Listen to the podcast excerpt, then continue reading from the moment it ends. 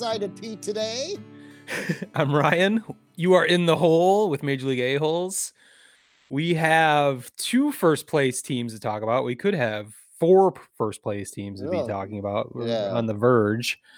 Uh, we've got one of the craziest plays in the history of baseball to talk about. We have aesthetics, the return of aesthetics. And I think Pete's going to be leading this one, his new, his favorite segment. Um, Again. this is going to be a fantastic aesthetics because the White Sox kick just kicked the shit out of the this new Nike City Connect thing. It's awesome. Um, we've got a new segment we're going to debut: dumbass injury of the week. Uh, we also have, of course, asshole of the week and shit you couldn't make up. So And and uh, my investigative reporting will I, I, Yeah, I owe. I owe everyone uh, information about La Russa's long-term stance on um, players getting hit as well as uh, uh, teams being vaccinated. So we're we're workshopping uh, a title for Pete's segment, investigative reporting segment. Uh, Right now, it's called Pete's Beat, but that's kind of I'm not sure if that's going to stick.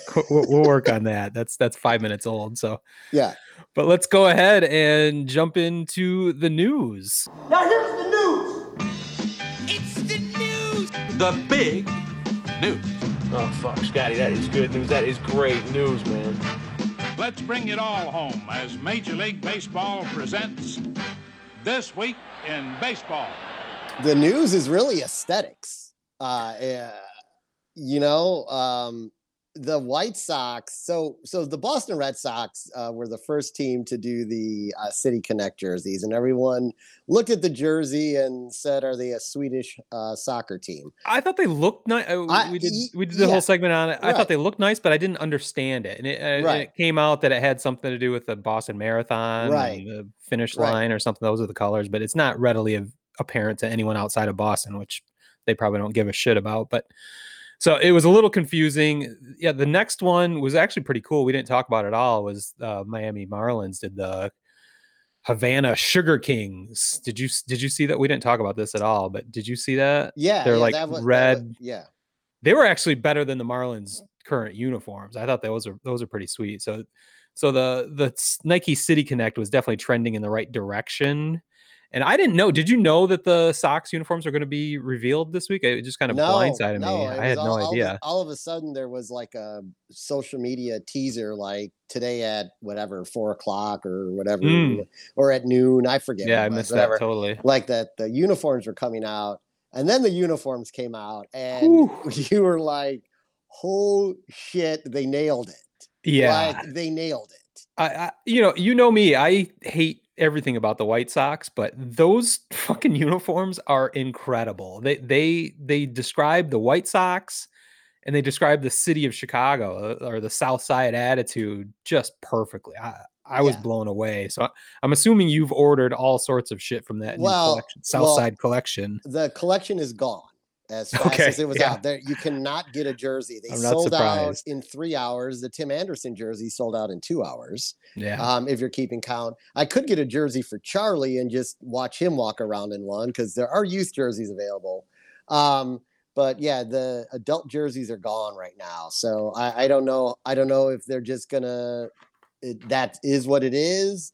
Um, I do know there is an event at Navy Pier on June 5th that uh, I, I got an email about from the White Sox, um, a City Connect event at Navy Pier. That's like an all day Mm. thing that is going to have, conveniently enough, a City Connect merch truck. So perhaps, they might need a perhaps if- few. yeah, perhaps if you want to get a jersey, that's your next opportunity. Um, I am go. I was hopeful because I was like, oh, I went online and there were none there, and I'm like, oh well, I'm going to the game today, which is now a doubleheader, which is why I'm in a super jacked up mode. Um, Yeah.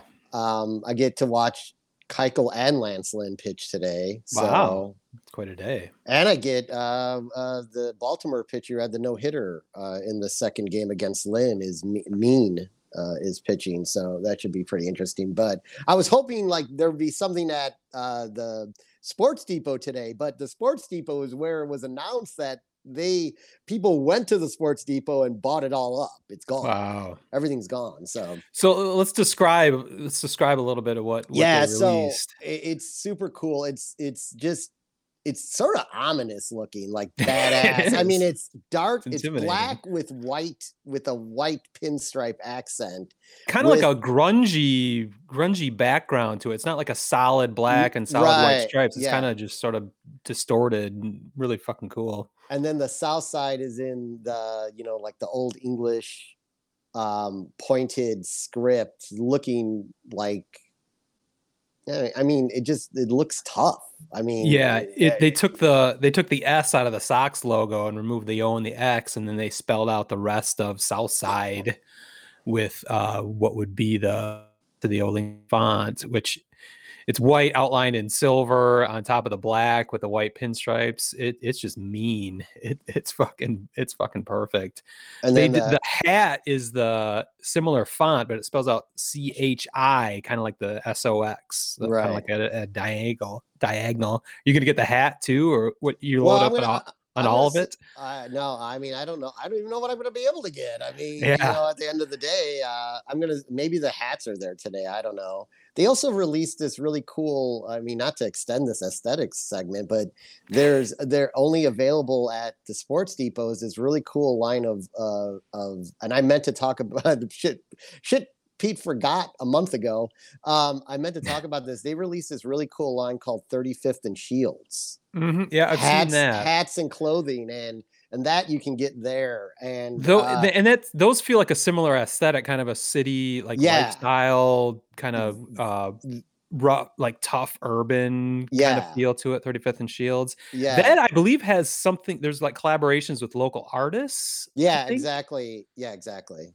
Okay, that's cool. I don't know who I don't know I don't remember who they are, but um, yeah. So it that is cool stuff too. So I mean the you know the the Sox in recent years, you know they they teamed up with Chance the Rapper a few years ago for those caps, and so they've Number they've really yeah they've em- you know they've embraced their the the famous uh fans that they have who who are chicagoans over the years and have you know collaborated with them so you know i i don't know who did, did you i didn't read who is the architect behind the i know nike is but i thought they were collaborating with like local people to come up with these jerseys so I think Yeah, I'm not sure how that worked. I think there. I think it's just Nike and the teams. I, I didn't read exactly what happened with the Sox, but I know that it was the Red Sox and Nike just directly involved on that collaboration.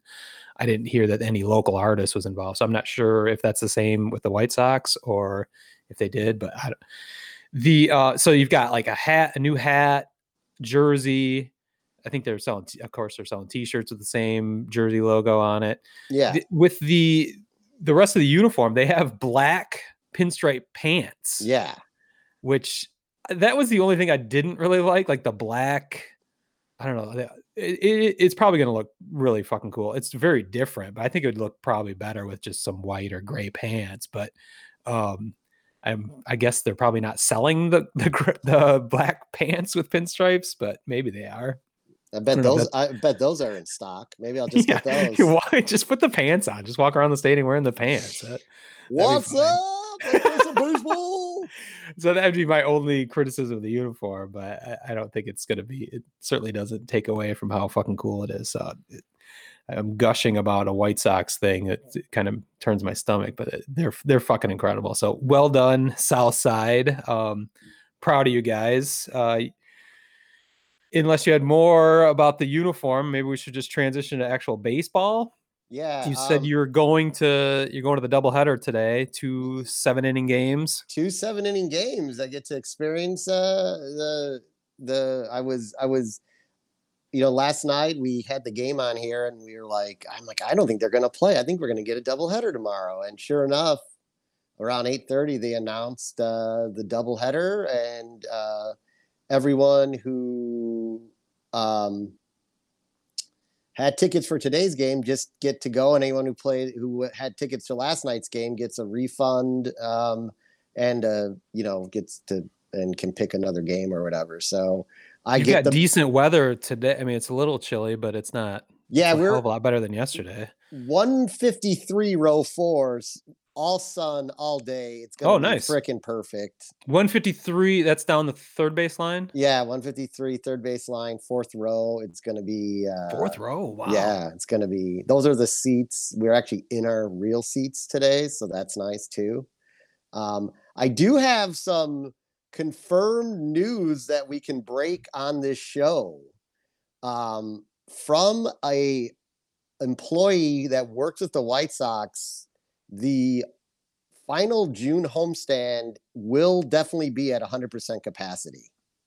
Wow. So this is a new this is a breaky this is for Chicago too. I'm imagining the the middle of the month, end of the month homestand for the Cubs too will also be at 100% capacity. So you heard it here first, folks.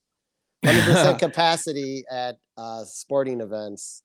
I'm not too surprised at that just because like Michigan on June 1st, everything's 100%. Like Lansing Lugnuts games are actually going to be at 100%. So Detroit Tigers games will be at 100% on June 1st. So they they went from 20 to 100%, where Chicago took the intermediate intermediary step where you went from 20 to 60, and now you're eventually going to get to 100. So that's cool. Yeah, so that that'll be uh, that'll be uh, a lot easier to get to games now for everybody. Um, but anyway, real news uh, for the uh, White Sox. Uh, the Yankee series, to uh, put it mildly, was was a disappointment. You had I was two- wondering if you were going to just gloss over that somehow. Had, oh, you had you had two out of the three games, and the one the one I penciled in for the loss was was the lopsided uh, Gerrit Cole game, seven Yeah. nothing. But they had two games they could have easily won. Um, you had the the the the offense seemed to dry up in game one. Um, they couldn't get anything going. That they you know, and this kind of almost goes back to the old hawkism. It's not who you play; it's when you play them. The Yankees pitching staff from the the game right before the Sox into the game after the Sox sent some record of scoreless innings that they haven't had since World War II, 1947 or something crazy like that. wow. So I mean that that that's probably a little bit of that. Um, but you know, I, and I think the the biggest disappointment, and it was thank God the NL Central rolled into town for us Mm. because uh, that the Andrew Vaughn hits is the only person to score a run off of Aroldis Chapman this year. Jacks a ball to right center. I mean, it's a no doubter, right? And you're like, yeah, we're gonna come back and win this one they load the bases in the ninth. Liam Hendriks comes in and then walks in the run. And like, uh, you couldn't be more deflated, like after a loss like that. And then they come back Monday against the Cardinals and win five to one. So uh, they, they, unlike uh, Sox teams in the past, this team has the ability, especially um, based on the level of the opponent opponent to just like kind of snap back to it and get back to business. So, um, unfortunately, in the card series, you know, maybe maybe jinxes are real. I feel like I, I put a double jinx on my socks. First, I I I had said to Smitty they're going to be at a plus a hundred by the end of the Yankee series uh, in run differential. Ooh. And then they lost three in a row, and then I a little overconfident. yeah, I know. And then I text earlier in the day on Thursday before the afternoon game, like when we go on, we're going to be talking about two first place Chicago teams, Yeah, and then Thanks a lot. then the Sox lost that final game to the Cardinals. So, um, Nice work, Sox. but what's interesting about that is the Cardinals uh, did not want to get swept because Gant was not the original scheduled pitcher for that day. It was it was Oviedo was the original scheduled pitcher for that game, and then they switched it to Gant. Um, so they wanted to stop that. They did not want to leave Chicago swept, obviously. So they moved Gant up, which is interesting that they felt that was that important to do that. But um, the biggest waste of that game was Ro- Rodon uh, pitched six innings, 10 strikeouts, just completely dominated uh, the the um, we let up one hit, which was a line drive home run over center field, and Mm. and, and and got the loss that day. So that that's tough. That's that's tough. So um the luckily the Orioles now come into town and and the Sox easily won the first game as we already spoke about the rain out and we get a doubleheader today uh and then Giolito pitches tomorrow so I'm going to see 3 quarters of the series cuz I'm going tomorrow too so oh no uh, way.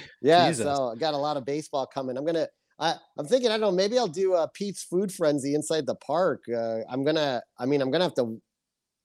I'm gonna have to have lunch and dinner there today. So you know, like I'm gonna have to. You you got to get the Yerminator. Uh, the no, that's that's not even out- there. That's, That's, uh, outside the park. Yeah. So I don't oh, know. Come on. I don't know. Maybe I'll. uh I mean, I really don't want the Comiskey burger, but maybe it's worth. yeah, it just doesn't look good. I'll figure out something. Two turds on a bun. Two, yeah, two Glenmark patties on a bun. Sounds terrible, right as I say. Um, one one interesting thing um, uh, that uh, one one other thing news wise, the rumors broke uh, yesterday that the Sox are already, even though the international uh, signing isn't in, isn't until international signing period is until January. News broke that the Sox already are going to end up with the number two rated international prospect out of Cuba, Oscar uh. Um, he was originally billed as the Ohtani of Cuba because he I was he was pitching and um, he was pitching and playing offense, but he's since uh, it's it's been noted. The uh, the the headlines are deceiving because most of the articles lead with that headline where w- when you read the article it says he has no interest in pitching anymore. And and, and no That's team some fancy headline right yeah, I know, I know. And then most teams, uh, the teams that are interested don't have an interest in him doing that either. They just want him for the outfield. So, uh, so we'll see if that comes to fruition. There was more speculation that came out on uh, Thursday. Then there was more speculation on Friday because he's had several Instagram photos where he's in Sox gear and he's going to be playing for Fernando Tatis Sr., who obviously has a relationship already with the White Sox because both of his sons are uh, have been signed by the White Sox. So, um, so yeah, so that that's all roads lead to that happening. So that that that should be uh, an interesting uh, thing. But I want to get to something real quick. I'm going to try to do this quickly, and I don't know if you saw this on Twitter, but um, I don't know if this falls under bad tweets misinformed tweets, whatever. But there was an uproar wherein someone discovered, and I, I, I am gonna tell you, I've been a season ticket holder. I've been going to White Sox games since uh, since I was five. I did not know that there was a long-term uh, worker there named Loretta who had one of these areas named after her in the 100 section called Loretta's Lounge. Yeah, just a small seating area off the side of the concourse. next to to- next to toilets. Well, it's just a nice nice place to sit down for a second. I think it used to probably be like a place for like a smoking section when they could still do that in an area in the stadium. But I, yeah, I saw I saw this too. Yeah, and uh, there was always a La Russa's Lounge that existed, uh, same type of section. It is it, it existed on the 300 level um, Mm, I didn't realize that. upstairs. So in 2020, when the park was closed, um, they took down Loretta's Lounge and relocated La Russa's Lounge along with some other things in the park.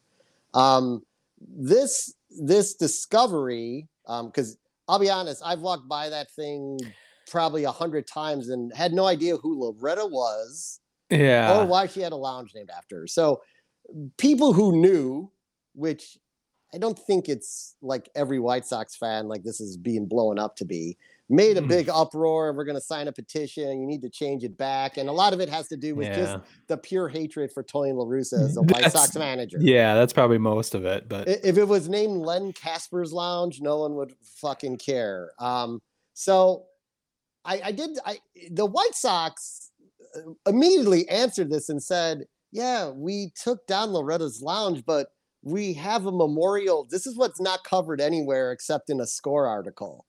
They put up a memorial plaque explaining her dedication to the White Sox over the years, Well, which to me is a lot better yeah. than Then Loretta's Lounge. some generic sign that looks like all the other signs. uh, You know, there's it's just using a normal font, a normal shape. There's I, I don't know how many of these areas are throughout the stadium, but there's nothing. It's very nondescript. Like you said, you could ignore it if you've even if you've been there every day of your life, you might not even see that sign. But to do a memorial plaque, I hadn't heard this part of it, but to do a memorial plaque would be far more meaningful to explain what the fuck Loretta's Right. influences in the community and with the with the Sox. So Yeah. And like even Jon Heyman jumped on the was it Jon or yeah, I think it was Jon Heyman jumped on the train and I just I replied to him. I'm like, does anyone on this thread even realize that there's a memorial plaque up actually explaining what she did for the White Sox and her service and dedication as a fan? No. Mm, so like it's a non no. it's a non-story, guys. Well, can- that that's just it's an easy thing to see on social media and saying get and get fake outraged about with you know without knowing the full story. That, that's a Yeah. I didn't and I didn't even know the the full story behind that. So maybe we make need to make it our crusade to get Loretta more more pub and and you know kind of get the socks off the hook if they if they're not I, really the I am the going evil empire that the, the Yeah. social media is making them out to be for I'm- changing this innocuous sign. yeah, I'm gonna go take a picture of the plaque today, I think, and we can post it. Oh, Um, that that that should be your your mission today. You've got you've Yeah. got some time. You'll be there for 14 innings. so- Yeah, yeah. So uh, more more investigative journalism by people inside the stadium. Um, so I, I will, I will, I will. I have to make a funny about this though too. I mean, I'm thinking, you know, maybe with La Russa's though history with DUIs, maybe it might be better to rechange it from La Russa's lounge to maybe La Russa's landing or something. Yeah, the The- lounge. The lounge sounds like where him and Mercedes are going to go for the punishment, and and then he Get dri- fucked up uh, and drive. home. Yeah, so maybe La Russa's lounge is a little insensitive by the White Sox too. I mean, you might want to rename that, but There's a lot of things that weren't totally I- thought out about this, but I'm just saying you might want to rename it. Uh, and just one final note on that: due to the uproar by her family, also, which again, there's a plaque up, but whatever, they are reproducing the plexi sign and sending it to them as a cool. memorandum. So, anyway, I I think this should be now put away forever outside of me taking a picture of the plaque. no, we're we're blowing this up. Yeah, we, need- we need to we need to do more about this this week. So yes, mean, take that picture. I'll, I'll, I'll, I'll fancy fucking- it up. We'll do a bel- whole segment. can't believe this even ended up on here. Um, all right, so that's it for the White Sox. Unless you have anything uh, you wanted to add. No, I think the one of the more national stories that happened during the White Sox week uh, was the momentous milestone for an umpire both you and I and Ah, most of. America hates, uh, Country Joe West. Yeehaw! I think we might as well just go ahead and make him for his lifetime achievement in assholery. We're gonna we're gonna take the spotlight and shine it on on him in the negative light that we like to do and make him asshole of the week. What is your problem? You insensitive asshole. Pardon my French, but you're an asshole. Who the fuck is this asshole? Am I wrong? You're not wrong, Walter. You're just an asshole. Okay then.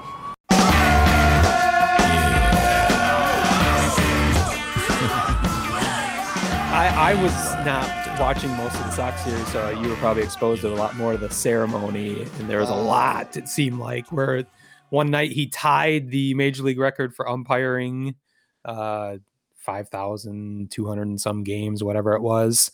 Tied the record one night and got all the accolades, and then he broke the record the next night and got more Yeah. accolades. Uh, um, so I, I don't know if you wanted to describe your Yeah, your I mean, experience watching well- that shit. well, one, it was so important that when he broke the record, that the San Diego Chicken showed up. So, um, I mean, that's that's what it really meant. I mean, they brought in the big dog, the big dog of entertainment. So, um, Wow. Out Yeah. of retirement. Yeah, Uh, the, the yeah. chicken has been gone for quite some time. Yeah, a so relic of the- the past. yeah, and I think it was the same suit because it did not look. Uh, yeesh, yikes. yeah, it, yeah, it's a little, Uh, even Benetti made a comment. He's like, I think that's the original suit. I don't know if I'd want to be in that thing. Um, so um, the chicken was there. Um, they did a little thing on the screen, like a, a, a, a congratulations, Joe West, to where the entire stadium booed the entire time Nice. they were playing it. So that's good. That's- White Sox That's the proper reception. Yes, White Sox fans don't forget. Um, as Ozzie said about Joe West, um, well, the umpire association is able to still pay their umpires thanks to me because of the amount of times him and Joe West went at it over the years and the fines he received. So, um, yeah, I mean, it was it was.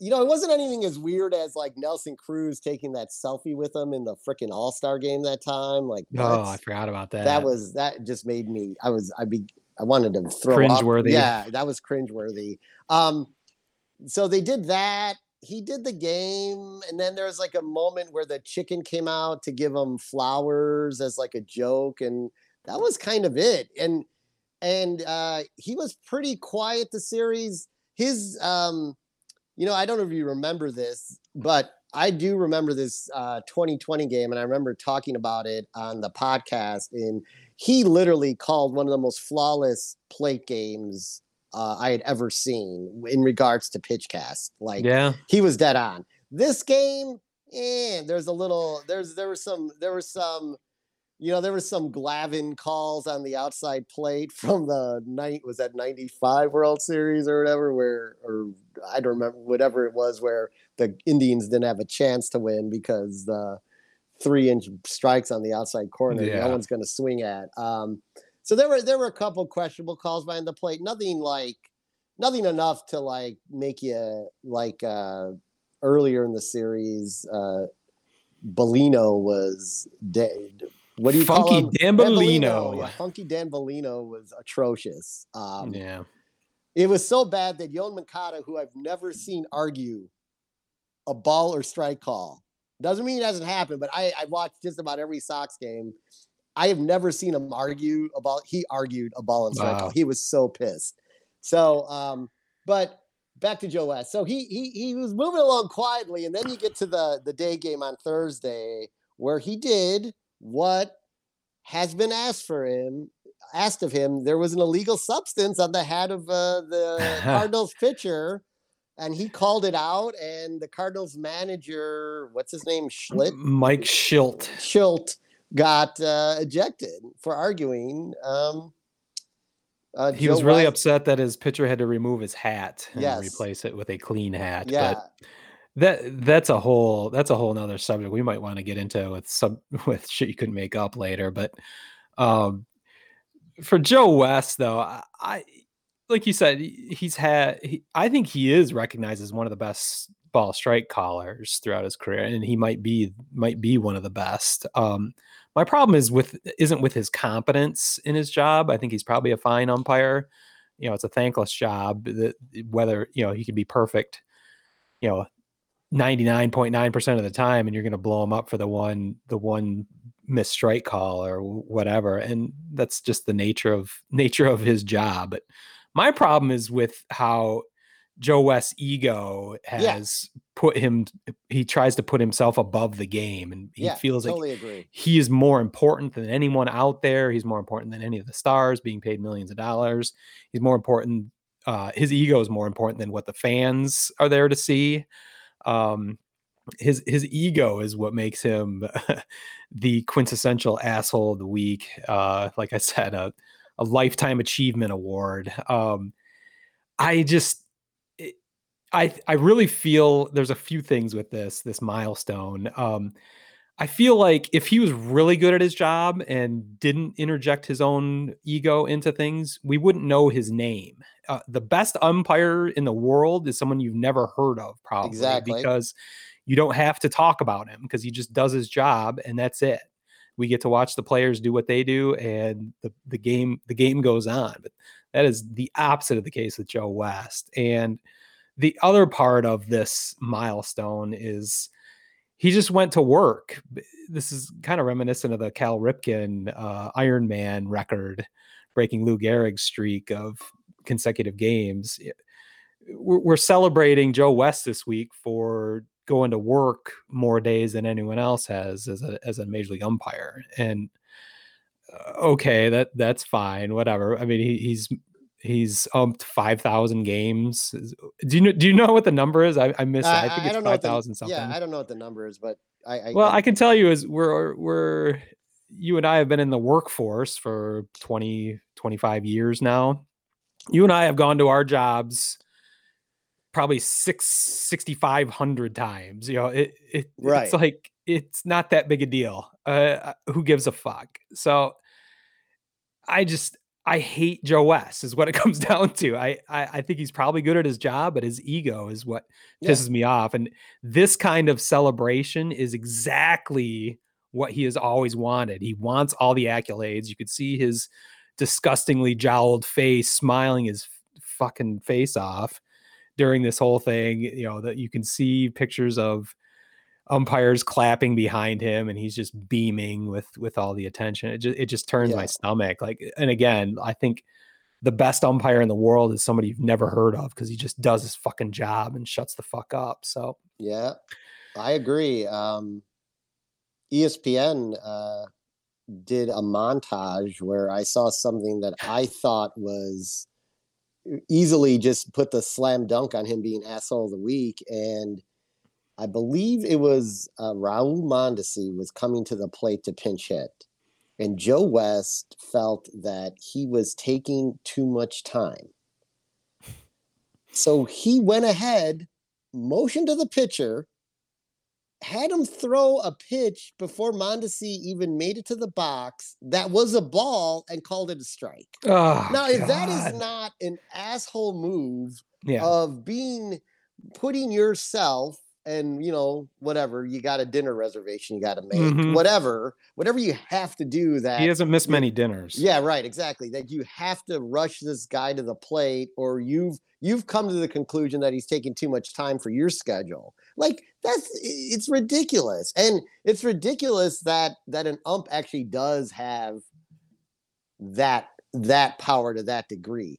I understand if if the game as a whole is dragging or whatever, but let the guy get his warm-ups in and make it to the plate. You know, That's I just mean- him asserting his supposed dominance over Yeah, everyone on I- the field. I And that, that's just flexing flexing stupid muscles. So Yeah. So when I saw that, I was like, yeah, there, this is a no doubter. Like outside of all the other shit he's done, but like, you know, whatever. Well, I just thought it was a perf. We have this small, perfect platform to to take some limelight off the piece of shit that I think Joe West is, and while he's trying to bask in the glow, we might as well take our shots at him. So I thought it was a perfect opportunity to make him asshole of the week.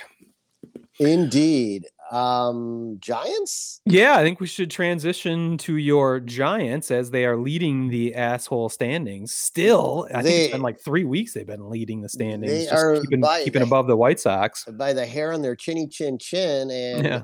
But what a difference a week makes because uh we were originally going to do this show on Thursday, and I had written down uh, they were in first when we last talked, and now they're in third. But really, they're in a tie for second with the Dodgers. Right. Um, they lost game one to the Dodgers the other night, but they won last night in extra innings. And one of the most incredible things that happened in that game was um, something that's been occurring over the last uh, week or so for the Giants is some of their starting pitching, some of these folks, some of these pitchers were like, wow, they're really getting incredible seasons out of them. They've faltered. Uh, the bullpens had issues. So uh, they went on a little bit of a losing streak. San Diego pretty much just took care of business, swept up on them. And, uh, you know, that's how they ended up in third place towards the middle of last week, this past week. And, um, so then they got to go and double down against the Giant against the Dodgers, and they lose game one to the Dodgers, and you're like, oh shit, man, this is this is not good. So fast forward to last night's game, and this is why we we're I'm going to talk about this is. Uh, again, the bullpen coughs up a three-run lead. The the Dodgers come back to tie it five-five. Uh, they bring Pujols. Uh, I think he was. I, well, I'm not sure if he was pitch hitting, but he was up to bat, and he crushes the ball. Mm. And everyone's like, "Oh shit, this game's over." Walk off winner, and a right fielder uh, Tauchman for the Giants runs up, leaps up over the wall, and robs him of the walk off homer last night. Then, then the Giants explode for three runs in the top of the tenth and walk away with an eight-five victory. That also included a three-run bomb from none other than Buster Posey in that game, who has now reached double-digit homers for the first time since 2017. Um, so uh, it was where things went bad, but the Giants overcame it, which was good to see. And you wonder if that will uh, uh, alter the outcome of the rest of the series over the next two games. I mean, I think if they split with the Dodgers, you take uh, in in Dodger Stadium you Mm, for want- sure. You take that as a as a victory. So um, well, I mean, it's a victory that you're fighting for first place at this point with with the Dodgers. Yeah, they have the same the exact Padres. record. So They have yeah, the same record as the Dodgers, but it looks like the Dodgers, the uh, the sleeping giant of that division, so to speak, for for a few weeks there is is awoken and they're playing like they should be playing. So again, we'll we'll we'll see. It's you know if the Giants can continue to mop up against, um, you know they they they beat up on Arizona pretty badly uh, before getting to the Dodger series. So if they can uh, continue to to mop up on lower level teams and and kind of hang with the uh, the teams at the top of the division, they might they they have a legitimate shot at the playoffs. I mean, when you look at the, it's way too early to look at this, but if you did look at wild card standings, you got three teams. No, no, but it's weird because you got three teams coming out of the West uh, in the in the in the NL, and you got three teams coming out of the East in the AL. So yeah. I mean, I mean, not. I don't think it's necessarily going to end that way, but like, like if that's the trend, then like who the fuck knows? So I don't know. We got a long way to go, but it's fun. It's been Got a ways to go. yeah, we got a ways to go, but it, I have to say, you know, again, it's been a fun year. I wonder, and as we transition to the Cubs, this is the looming question for all Cubs fans out there. I mean, the Giants, the Cubs, what do you do at the trade deadline? well, the, the Cubs are making that a little more difficult than I than I thought they were going to make it at one point. We last week we were talking about how pivotal the the Cardinals series last weekend would be would be uh, if they were able to sweep by some miracle or were swept. That might lead some uh, lead lead down a certain path, whether the Cubs are going to be buyers or sellers at the trade deadline in two months. But uh, they did not. Neither was a sweep. Uh, the Cubs won the series though in in St. Louis, which was kind of surprising, especially the way they won Game One. They just beat the fuck out of them, twelve to three. It was not. It was a laugher.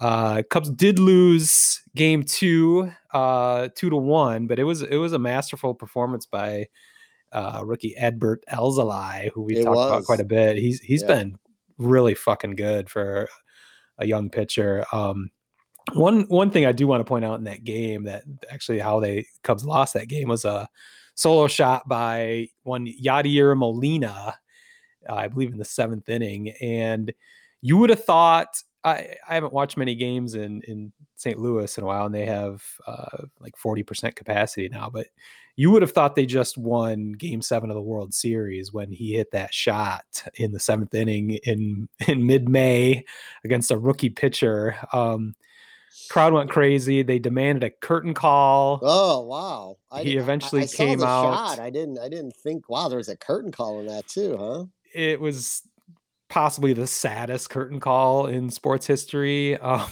it just made it made no sense to me. Um, you know, congratulations, you just hit a solo shot that put you up two to one. It's not like you guys are dominating your arch rivals. They did end up winning the game, which pisses me off, of course. But so you could say the Cardinals had the last laugh that day at least, but. It was just, it was just, it, it sounded, it just seems so pathetic to me that they're giving him a curtain call. And it's like, like I said, I don't watch many Cardinals games, but are, are they also giving him a curtain call for when he frames a pitch nicely? It was it's like, oh, we got to call third strike. Thank you, thank you, thank you. It was just it was just ridiculous, and it just it just made me think about you know how the the Cardinals fans have this bizarre reputation as being the best fans in baseball, and I'm putting my fingers up in quote marks if you're listening to the podcast and not watching the video. Um, never really understood how one fan base could be quantifiably better than all others. Um, somehow that oh man, they travel well, dude. They travel yeah well. that somehow that moniker has gotten with the the Cardinals and and I could see on social media after that curtain call they were all patting themselves on the back for being tuned in fans and you know we're we're better than everyone else because we Uh, we give our Blah, our blah, elderly blah. catchers who hit fairly meaningless home runs uh a curtain call but it just, it just made me think about the the um one of the best twitter follows at least for cubs fans uh it's literally called baseball's best fans and it is uh i'm i'm guessing it's a cubs fan uh he doesn't actually tweet out anything other than retweeting the dumb the dumb things cardinals fans tweet out dumb slash racist things that Cardinals fans tweet out repeatedly.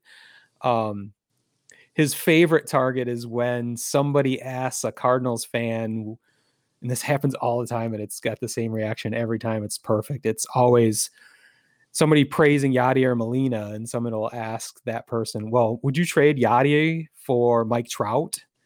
And no, immediately, no chance. You cannot trade Yadier Molina for anything. Certainly not Mike Trout. You know, it just and Oh they go my god. they go through the litany of reasons, you know, his leadership and everything else on the field. It's just from any other perspective, it's the most absurd argument you could you could make. But every BFIB comes to comes to their defense, saying that Molina should could never be traded for anything, and just the absurdity of not not wanting to make your team better if, if you had the opportunity to get Mike Trout, um, just makes me laugh every time. So I don't know. All that kind of came to mind when when he got his curtain call on Saturday night. Fortunately, the Cubs did win 2 1 on Sunday on dramatic walk off fashion and took the series. So that was that was awesome that they they were able to beat St. Louis in St. Louis. Um, it, you know, I, I think last week I said, you know, well, if it's going to totally change my perspective if the Cubs are able to sweep, um, because they've been basically hovering around 500 all year, and it's just like, you know, this is this is what they are. They're just a 500 team that needs to they need to sell is is what they need to do with so many free agents to be. Um, the you know the string is kind of running running has run its course. It it it's still you know the Cubs that went six and one this week. That Yeah. that one loss to the Cardinals is is their only blemish since we last spoke. So they're making it more and more difficult to put to say that they need to trade at the trade deadline. So they're 28 and 22, six games over 500 now. Um, they are almost in first place. Uh, I believe it's just a half game behind the Cardinals still. Uh, I think the Cardinals won late last night in Arizona. They did. So I don't know. I mean, this is great. I'm glad they're making it making it difficult. Um, it's making Jed Hoyer's life extremely complicated, but hey, it's fun watching them win. It makes it that much more. If if it does come down to it, where they they do have to trade, you could say, or they or Jed Hoyer decides to trade.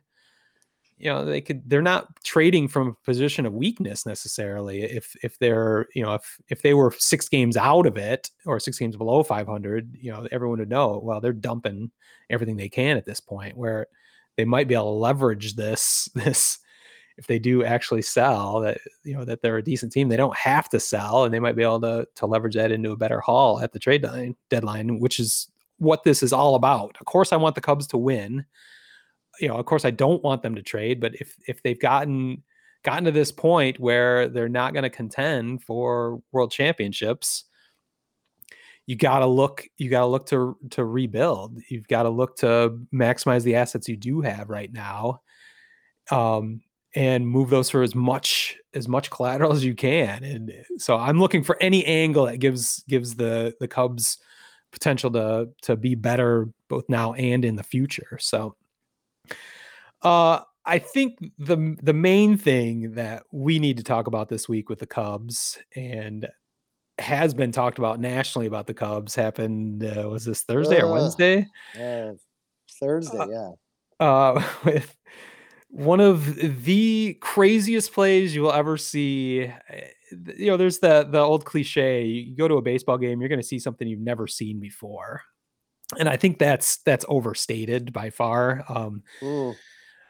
uh, not, not in, but on that day, in this this afternoon in Pittsburgh, it was something you've never seen before. Yeah, in this case, undoubtedly, no one has ever seen what the fuck happened on the field in that with involving Javi Baez and not quite making it to first base on a ground out to third. Um, with two The- outs. yeah, two outs, runner on second. Uh, was it or Contreras? Um, I, I'm not gonna bother describing. I'm what I'm what I want to talk about is um our experiences with this. And I I was out for a walk. I just left for a walk. I was listening on the MLB app to Pat and Ron try to describe this play. This is why I'm not gonna bother describing it because it took the Hall of Fame broadcaster Pat Hughes pretty much two and a half innings to try to describe what the fuck happened. um, in the moment, I I kind of gathered what was happening. I could tell that Contreras had scored somehow, and it was an amazing, amazing that he was able to do so. But so many things happened in that play. Um, most of which, I mean, they're all caused by Javi Baez, but most of which is just complete ineptitude by by the Pittsburgh Pirates defense. Um, I texted you after uh, maybe five minutes of trying to digest what happened. I texted you um, saying we might need to lead off the show with with El Mago, and I'm walking and texting at the same time, so I didn't wasn't really paying attention. Your reply was El Mago. Well, Question 'cause capital. I literally and I, I I knew you probably thought I was just being an asshole and a dick, Well- but I like literally forgot, folks. I forgot that Javi Baez's nickname was El Mago. So I'm well, like, this is I'm this like, is why I brought this up on the podcast because I didn't. We haven't talked about this. I was confused, and texting is just a funny medium to communicate in general. It leads to leads to comedy in in my mind a lot. So here's what was going through my head. I, I'm walking and texting, and I just assumed I had you know mistyped it. You didn't even know I was saying trying to say El Mago, and then you repeated El Mago, and then I couldn't figure out if you were if you were saying if you're making a like an anchorman joke like El Mago. You know I don't speak Spanish. yeah, no, it was literally. then, and then it came up like you had no idea what I was talking about because you forgot his nickname was El Mago. Is yeah, that, is that yeah, that's literally it. I, I, so after like a minute or two, I'm like, well, he liked that, so Mm. yeah, I liked it 'cause I thought you were he- correcting me. he doesn't something. get that I don't know who he's talking about. So then I'm like, I guess I'm supposed to know who El Mago is. So let me type it into the computer. And then I see the play. The play comes up. And I'm like, oh. And that's when I re- I, I came clean to you. I'm just like, because I didn't want you to think I was being just a dick about it. Like, oh yeah. Well, I, I never know. It depends on what mood you're in. You can't you can't smell sarcasm through a Yeah, that's your- right. Exactly. Just like screen, just like so- Tony doesn't eh, he's not in the mind of a pitcher whether they're throwing at a player or not. You know, he's not he's not there. So I don't you don't know if I mean and then I came clean and said, dude, I literally forgot that was Baez's nickname. So I Okay, looked it so up.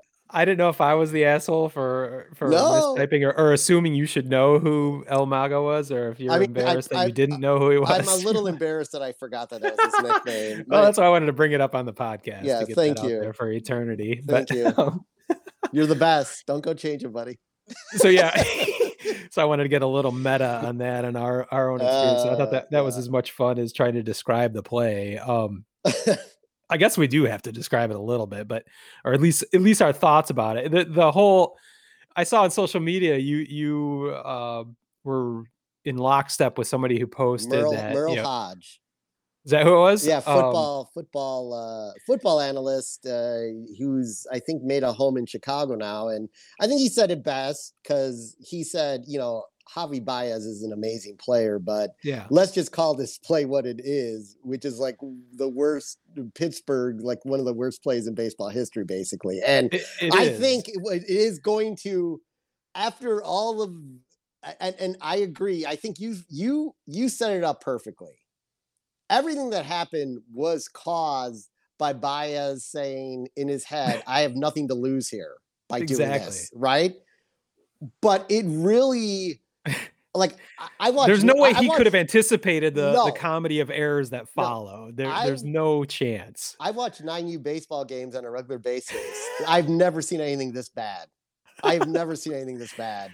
The the Lamont, I believe the Lamont Lightning right now can beat the Pittsburgh Pirates with a I- few a few interesting basic running maneuvers. Could I wouldn't be into a win. surprised.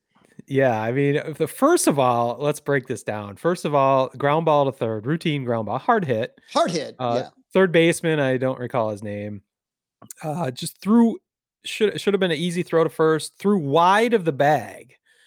Um, but the first baseman, shit, is it Mike Craig? Is Yeah, that his Mike, name? Will Mike or Will Craig or something. Will like that. Craig? Yeah, I don't know. Um, whoever the fuck he is, he shouldn't be in the majors much longer. But um, so he had to come off the bag to catch it, and he did. And all he had to do was step on the base. And this Right. is this is the this is the key part of all of this. All he had to do was step on the base to get it over with.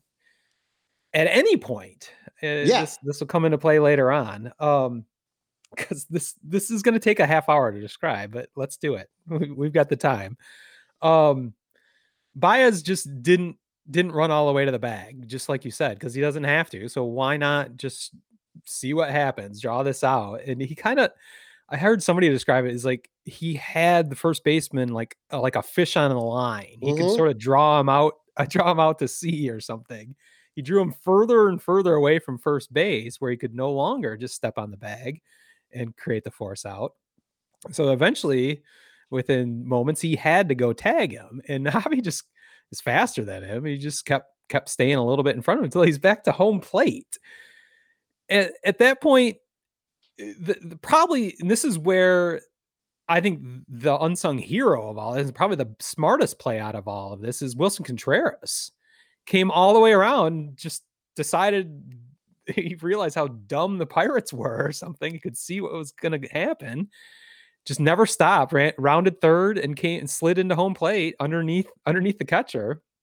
As inexplicably, the first baseman tried to toss it to the catcher. So that that's that's mistake number three already on this play. All he has to do is tag Javi out. Where's Javi going? He can't get out of the baseline. He can't. He's not going to be safe if he stands on home plate. Like all he all he has to do, he doesn't have to toss to anybody. Just tag him out. It is a force play. Just it's over.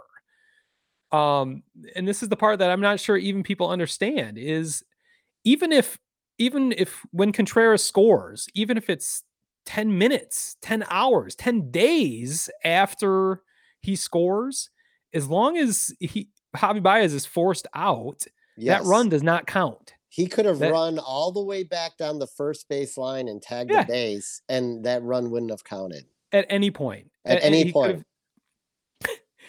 And th- this is this is a I think a thing that people don't understand about the force play, which is hilarious. It's it just remind and this is kind of stupid and an- antiquated story. Obviously, it's uh, over hundred years old, but Cubs fans know about and anyone that's watched Ken Burns baseball remembers the story about Merkle's boner, which is the one of the most famous plays in baseball history, but it's just got the goofy name. And in fact, there is a bar, I believe it's still in Chicago and in Wrigley, called Merkle's, yeah. Merkle's. Yeah. Is because of the stupid play by uh, Fred Merkle, I think is his name, um, of the New York Giants at the time that cost the Giants the pennant in the favor of the 1907, I think, Chicago Cubs, who ended up winning the World Series that year because he not quite the same thing, but he he failed to complete the force out, or he failed to run to first base to end end the game basically on a walk off. Um, crowd jumps onto the field after it- the apparent walk off, but he never made it to first base. And whoever it was with the Giants came back, grabbed the ball throughout through the celebrating throngs of people, and stepped on first to create the force out. Maybe ten minutes after the play, and the umpire saw exactly what was happening and called him out. the fucking fucking Cubs won the game and eventually the World Series. So it's the same idea. You get a force out, it doesn't matter when the run is scored. So the idea that the first baseman tried to toss it to the catcher to tag out Contreras is unbelievably stupid. The fact that the catcher dropped the ball then and screwed that up is unbelievably stupid. they still have a chance to get Javi Baez out because Javi Baez is still is mesmerized by what is he he's as amazed as anybody by the play, and you this is where it comes back to he did not he, he did not design this by any means. He was he was as surprised as anyone because he's celebrating uh Contreras scoring by doing his own safe sign. He can't, you know, he's five feet away from the plate, you know, swinging his arms, celebrating that Contreras scored. I don't think he even realized at the second that he still needs to get to first base for that run to count. He does if, if immediately then realize it and start sprinting to first, where no one is covering first, which is the second baseman's fault for not covering for the first baseman who's come all the way down the line. But I guess he's probably the least least culpable culpable in all of this because that's such a bizarre thing for the first baseman to do in the first place. But so the, the catcher then tries to throw to the second baseman covering first and throws wide of that. So Javi's not only safe at first base, he then can take second base, which they fucked up the throw to second base too. That went wide. That didn't lead to any more bases for Javi. But he even, you know, Javi getting the second on that play is ridiculous. They got a base hit after that. So Javi even scored. So out of all of that, they got two fucking runs that are just came out of thin air and literally this the creativity of Baez, but mainly the stupidity of of the Pirates. Just poor execution, poor thought processes, lack of thought. They literally lost their minds. Uh, you could say four different players just completely fucked that up, and maybe maybe five or six different errors on that play.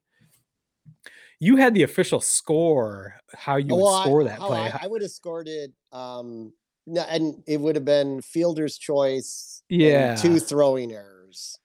I mean, I And don't, I don't, remember if that's how it was actually scored, but maybe say three throwing errors. uh, But think you could only say- plate, but I would say two the first and second. But I think Um, the errors have to account for how many bases are gained in the play. So I think there could only be a maximum of two bases on that. Yeah, so, I think I think you've probably got it right. Fielder's choice with with two errors, but oh my god, what is that? It's a five, three, two, four.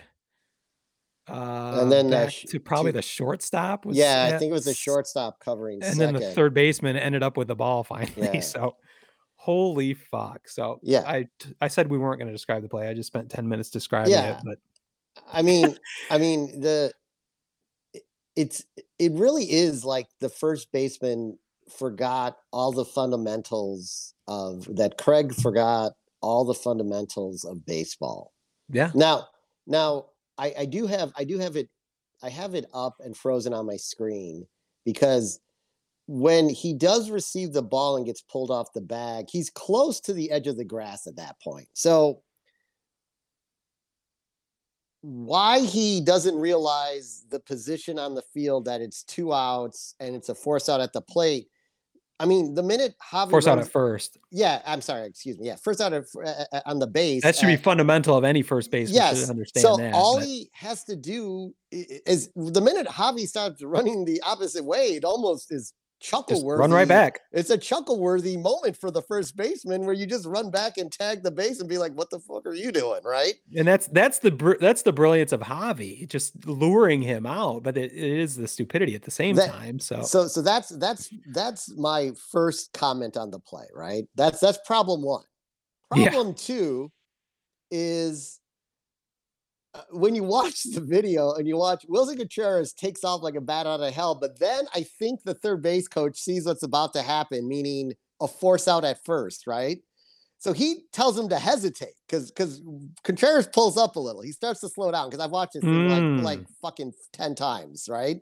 He starts to slow down because when when Contreras actually crosses the plate, as I've watched the play multiple times, because it's a 30, it's like a 39 second video, right?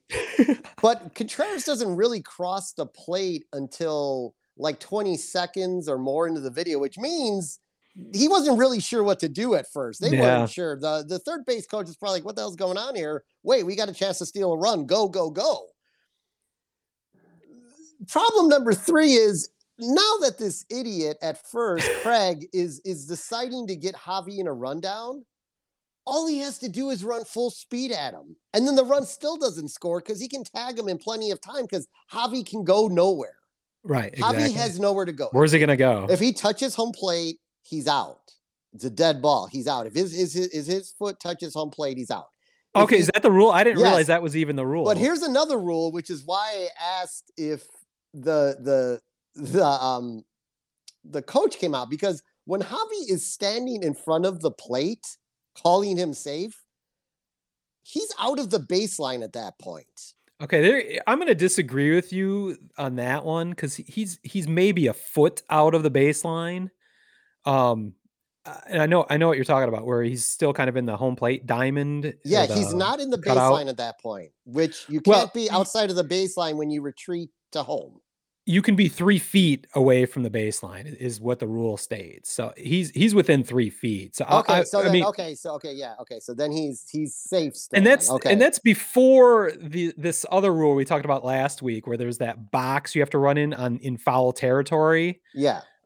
that's in that's halfway up the line so that's that's a separate rule that that could be confusing too but um we could debate No, no, no. I don't. I don't think. He, I don't think he was three feet away from the line. So okay, Okay. I strike that from the record. So yeah. No. So uh, I digress on that comment. So okay, I didn't realize it was three feet. So so he's not three feet. So he's safe. He's still he's still in play at that point. Then he's like, but it oh, does point out that he's celebrating right there that he's not fully aware of what of Yeah, he's not even really what he's creating. He's just like, I got nothing to lose by doing this. exactly just see what happens he, he's he's not he's not masterminding this whole thing he's not He- it's not yeah. playing out in his mind before it actually happens he's no, reacting because to it too I think if it was playing out in his mind, he probably doesn't do it because there are a few moments here where players are at injury risk on this play, which you never think about when you're in the middle of a game. You don't think about getting injured, so you can't blame anyone for that. And oh I, no no not- no but but you had four players converging into a small area of home Yeah. plate where easily in an awkward situation that no one's seen before yeah, that they all someone could have got stepped on, run into. Then Javi, as we all hate, slides head first into first Mm. base yeah as the second baseman is running to cover the bag.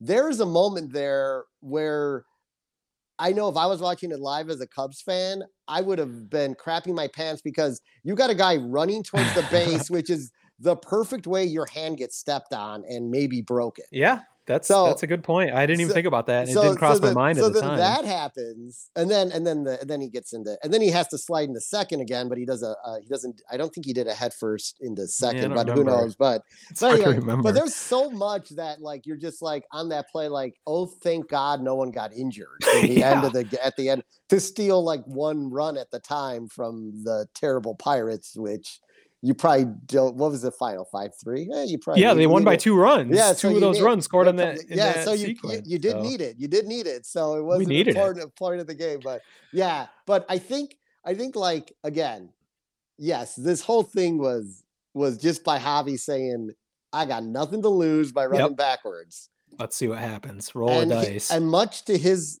probably disbelief is like, "I can't believe this guy's following me down the line." Well, why all those things had to happen for that to work out perfectly. Yeah. Contreras had to keep running. Uh, you know, the the the first baseman had to be stupid. The fir- he had to come off the base, not tag it. He had to throw the ball. The catcher had to drop it. He had, the catcher had to miss throwing it back to first. Like all those things had to play out just perfectly for it to work. It's just just amazing. I guess I wanted to bring I wanted to when I saw your tweet before we talked about or your reply to Merrill Hodges tweet. Um I thought you were going to come at it at the angle, and this is where I was. I think I replied with a some kind of meme or and what's your point? You know that the that the, it was more that it was a terrible defensive play than than Javi's genius. I, I I totally agree with that, but I think Cubs fans, myself and Cubs fans, made bristle at that, just saying, well, you can't detract from, you know, how how what an interesting and just a different kind of base runner that Hobby is. Um, and I don't think that. And now talking this through, I don't think that was your point. I think of of the you're giving him credit, but you know the main thing is that is how dumb the Pirates were. yeah, I mean, I mean, it's it's knowing your opponent, and I Yeah. think he knew. Yeah. I mean, you guys play the Pirates a lot. You know, they're. I mean, honestly, I don't. Who's the manager of the Pirates right now? Oh, Do you, you know? But like seriously, Not Jim Leyland. like the, know that. the the if if eh, or Clint Hurdle, but if Clint Hurdle, yeah. if it was Clint Hurdle, uh, he probably would have by us for running backwards. Yeah, uh, somebody would be in the hospital Yeah. now. But um, uh, seriously, like like there's probably part like that guy, the manager. I I mean, this is almost a play where you kind of deserve to lose your job on that the team Well- is not fundamentally sound enough to, I didn't do a- see if- that simple of a play. Well, and could could the manager have just challenged any part of that play? I would have I didn't see that there was a challenge. No, I mean, and I, I think there's like I I I said this to Robin. I think it came down to I would have personally just taken a a, a hack at him being out of the baseline challenge, and then the run would have been voided, Sure. and the inning would have been over. Yeah, Why not? Yeah, You're wh- the- why not the- take the chance? why not just take like the chance? just like Baez not making it all the way to the first. Why Yeah. not just try this? You know you're going to be out. Why not try something? So I think they just wanted to literally move on from what just occurred on the field. yeah, can we because- not never talk about this again? Let's add more embarrassment. I go out and challenge a play and lose the challenge on top Yeah. of of the what will probably go down as the worst play by a team in Mhm. in in 2021. So Maybe he didn't want to compound the already Yeah. compounded errors, multiple Exactly. errors by making that's another all- one. that's all I can taking think of. away his final or- or he was like he was like, hey, he no way I would get it because he wasn't he didn't look like he was three feet from the baseline. So Well, you know. I just wanted to make sure uh, Javi did get his credit, um, which he is. I I think the vast majority of people are giving Oh, him m- I- maybe too much credit. no, and I think not, I think not enough little- blame on that. Yeah, yeah, that's what well, that's- like I heard, I mean, Buster Olney, the the Baseball Tonight ESPN podcast I listened to and, and mentioned many times in this, he he was actually totally on your side. He and he had somebody,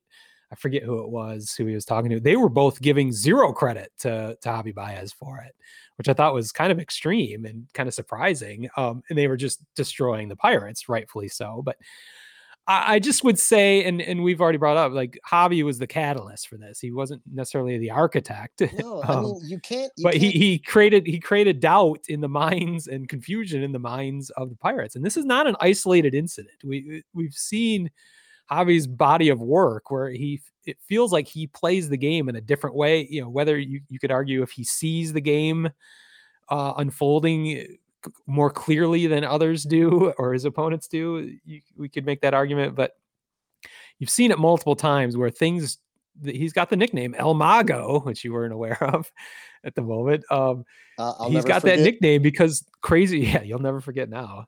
Um, crazy shit happens when when he's on the field. And the, the- one example I wanted to point out just happened a couple couple weeks ago. I believe it was against the Mets.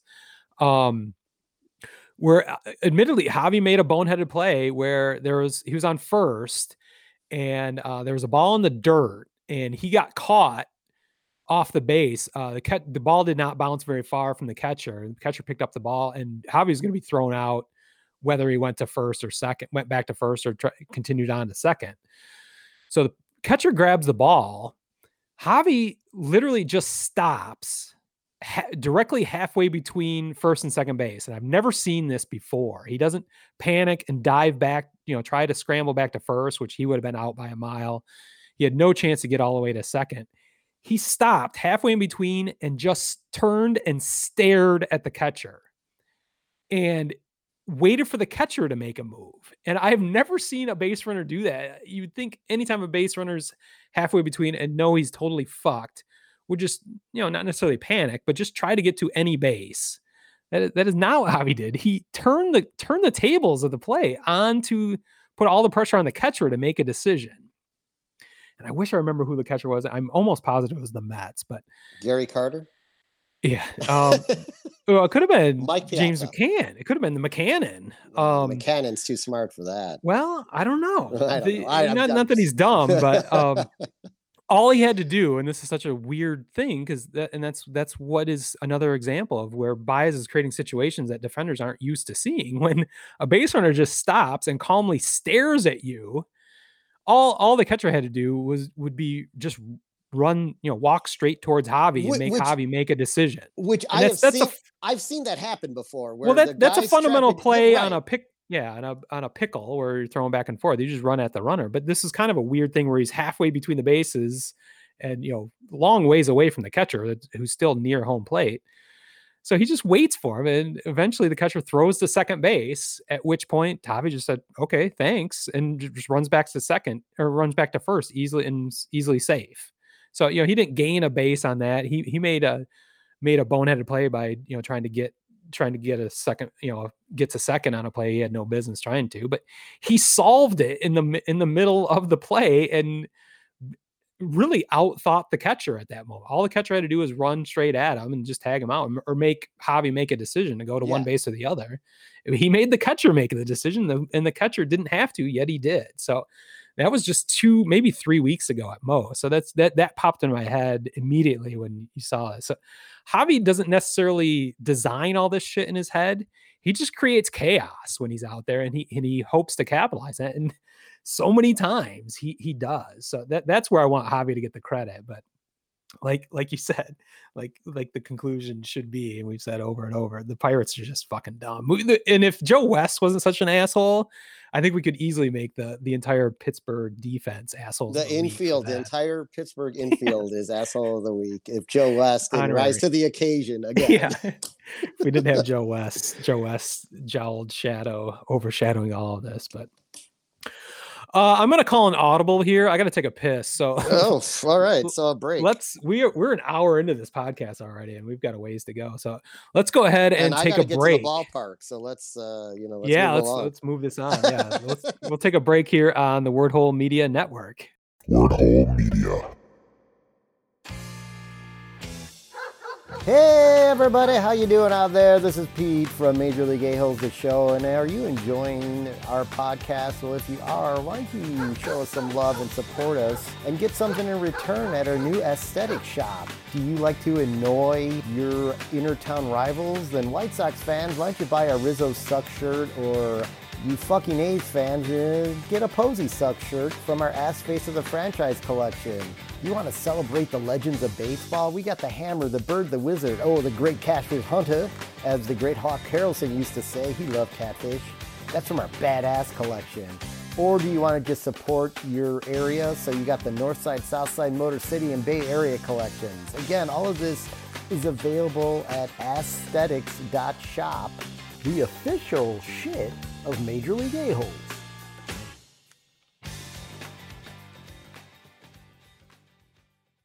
Word Media. All right, we are back uh, on the Wordhole Media Network.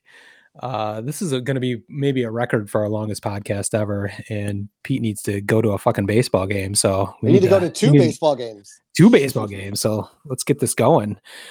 I get, I need to talk about my fucking A's. I mean, it's the kind of guy walks into a room, his dick has already been there for two minutes.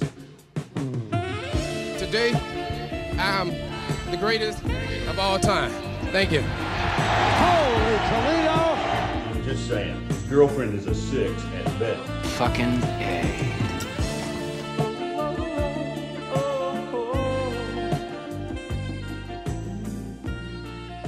A's are still in first place. They're maintaining their, I think, a one and a half game lead over the Houston Astros. Emphasis on the ass. Um, I do want to point out Thursday night, I believe, uh, Chris Bassitt is continuing his breakout season. Uh, it's also fueling my fantasy baseball team. Thank you very much. Oh, the team that not only has like a, a point and a half lead on me. Yeah. Okay. Uh, you dropped back a little bit further last night. I don't know if you saw that, but you're I'm in sorry. fourth place now. it- yeah. And you have 49 and a half. I'm sorry, two point lead, 49 and a half to 47 and a half. okay, So we don't have time for this. Well, I'm just letting you know, Mr. Boaster, who has to send me screen captures. I can't wait to send you the screen capture on Sunday where I've surpassed you. So Uh, I love your prediction. In your predictions. about it. face! In Well, your why Sunday? Why not? Why not today? Why haven't well, you I don't know. me? Uh, I'm just I'm, right. I'm being I'm a realist here, Smitty. Well, realist is Chris Bassitt, who uh, is unbeaten in his last nine starts. Um, he's uh, won the game uh, shutout, complete game shutout on uh, two hits on Thursday, uh, seven strikeouts, I believe. The coolest, the reason I'm bringing this up mainly is because in his post game interview, uh, he had a golden trident next to him. He was holding a gold, a fucking full size golden trident during his during his triumphant uh, post game interview, which just looked so damn cool. I, I didn't I didn't know anything about this, but apparently the the A's have started giving that to their player of the game, uh, the Golden Trident. Um, I guess it's capitalizing on their their new slogan this year, which is "Ride the Wave." And I'm not sure if that's a that's an A's marketing department concoction or a reaction to getting rid of their old slogan, which was "Rooted in Oakland." Uh, they may have had to abandon that as rumors that they are m- moving to Las Vegas or possibly Portland now. That's coming out. Uh, yeah, the can't really full the full slogan is "Ride the wave out of town." Yeah, get the fuck out. so somehow a trident ties into ride the wave, but it's just it- the the the the visual is incredible. Just Chris Bassitt there with a with a mighty golden trident. It was it was pretty damn cool. So uh more in, interesting things uh, are happening in that in that game uh, or actually before that game as his his pitching adversary was supposed to be Shohei Ohtani for the Angels but Shohei Ohtani got in a traffic jam and did not arrive to the Oakland Coliseum uh, soon enough uh, to make his start, which is something you never hear of. Uh, apparently, there was a uh, accident on the Bay Bridge. I'm guessing Shohei Ohtani flew into SFO into San Francisco and was driving. It's not it's not easy to get from San Francisco into Oakland. There's just a few bridges to get over. The main one is the Bay Bridge, and apparently there was an accident blocking that, so he got stuck in that. Um, you know, if it was anywhere else, you could just reroute and go go find another way to get to get to Oakland Coliseum. Uh, so I'm I'm not sure that that you know Ohtani did anything wrong necessarily. It's just a bizarre thing. It, it did point out in my mind that um, if the if the A's did have a new stadium on the waterfront, he could have possibly taken a boat to get there instead of being stuck on a bridge. So, you know, they, they that's another reason they need to get that new stadium built on the waterfront, not so they're not landlocked in in the Oakland Coliseum parking lot. Um, Shohei people can arrive by boat if they need to. So that that would have saved Shohei. But you said you were mentioning something you wanted to talk about with Shohei. Oh yeah, last so in the game last night, uh, in the third inning, he threw, and I he, he motioned, and I, I I don't think there was any intent behind this. Yeah, I did see this. There was no intent. uh he- the ball kind of the fat 93 plus fastball slipped out of his hand and almost got uh, Mark Canha in the head, which I think all Canha did is have a natural reaction to almost getting hit in the head by the ball. Yeah, I think he was pissed initially, and then Yeah, yeah, and he he he made no motion to go towards Ohtani at all, and Ohtani motioned back like like, hey, my fault, my bad. yeah. But but as usual, a big rub for us on this podcast is people got up, but the teams got off the benches. They The bench clearing the brawl. They started to in inverted commas. I, and then I would say this was the the least of them all. They barely walked onto the field. I mean, they they sort of meandered. They moseyed onto the field, one might say. They And got then- halfway onto yeah, the field and, and couldn't. they couldn't have even engaged in a tickle fight if they wanted to. yes, so and then they just kind of left. So it was just so stupid, and it was obviously a. And I I think the thing about it is like you know there's all these as tempers flared. Well, no tempers really flared. What happened was is Mark Canha had a natural reaction to almost getting hit in the face by a, a- a, a, fastball. That was all that happened, and he Right. knew he knew there's no there's no bad blood there. There's nothing. You know, yeah, so I haven't heard of Shohei being a headhunter no, or having, having issues. No, so. no. So there was, might be a little more to that that we don't know about, but I I think I think you're you're describing it right. I mean, I think it was an initial uh, natural reaction to get pissed off about almost losing your face to a fastball. yeah. So Um, and much ado about nothing, but there might Yeah. be more that comes out of this. You never know. yeah, so we'll see. But like, I just wanted to bring that up because I I saw that this morning. It was like Yeah. like I was like, whoa, and then I was like, yeah, well, I think I think it's just a ball slips out sometimes, folks. So Yep. anyway, Well, I'm going to move on to my other team, the Detroit Tigers. Um, they're having a, an eventful week of a you know mediocre, terrible season. Um, they're not a bad team, and this is what's frustrating now. They're actually pretty entertaining to watch. Um, they keep losing really close games, and if, as I've gone on a diatribe before, you know, winning or losing close games isn't a mark of a being a good team if you win them. It's being that you're probably more lucky than good.